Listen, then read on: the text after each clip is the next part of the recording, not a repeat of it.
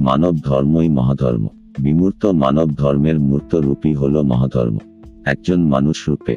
আমরা প্রত্যেকেই একটি সহজ ধর্ম নিয়ে জন্মগ্রহণ করে থাকি, তা হল মানব ধর্ম।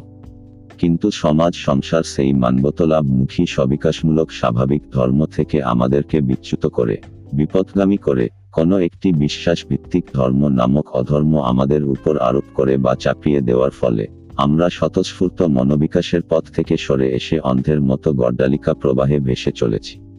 এইভাবে হাজার হাজার বছর ধরে চলতে চলতে, আজ আমরা মানব জীবনের মূল লক্ষ্য, পূর্ণ বিকশিত মানুষ হয়ে ওঠার লক্ষ্য থেকে বহুদূরে সরে এসেছি।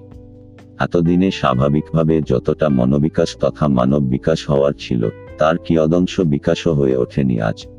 ক্রমশ আত্মবিকাশ লাভের মধ্য দিয়ে মানবত্ব লাভের উদ্দেশ্যে বিস্মৃতপ্রায় মানবধর্মকে পুনঃপ্রতিষ্ঠিত করতে, মানুষকে তার মূল স্রোতে ফিরিয়ে আনতে, সময়ের চাহিদা মতো আত্মপ্রকাশ করেছে, মহাধর্ম। বিমূর্ণ মানবধর্মের মূর্ত রপি হল এই মহাধর্ম।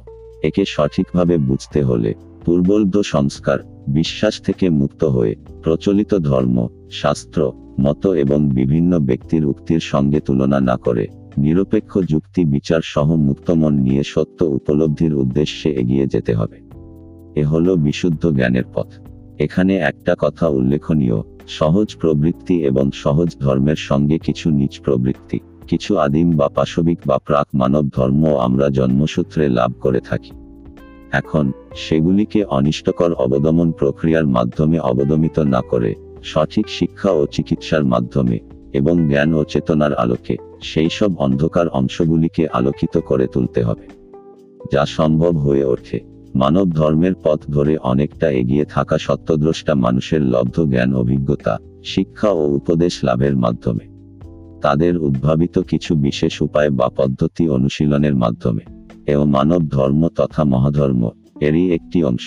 বিশ্বাস ভিত্তিক এবং প্রতারণামূলক ধর্মপথে এটা কখনোই সম্ভব নয়।